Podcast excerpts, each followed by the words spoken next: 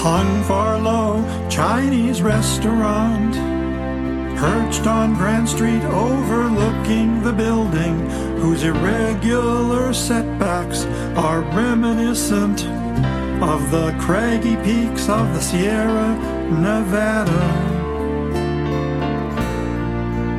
Its name is a humiliating pun intended to attract round-eyed patrons. Sadly, it works.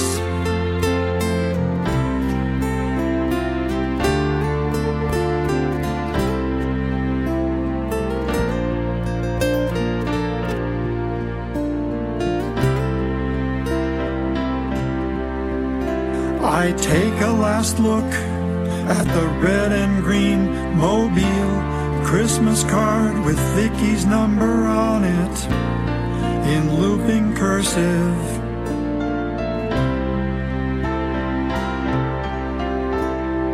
Then I call the number, she answers. I say, come to lunch. She says yes. She thinks yes. We're dressed for work. We're surrounded by tourists seeking simple pleasure. No one else can see the flickering flame of two burning questions emanating from the table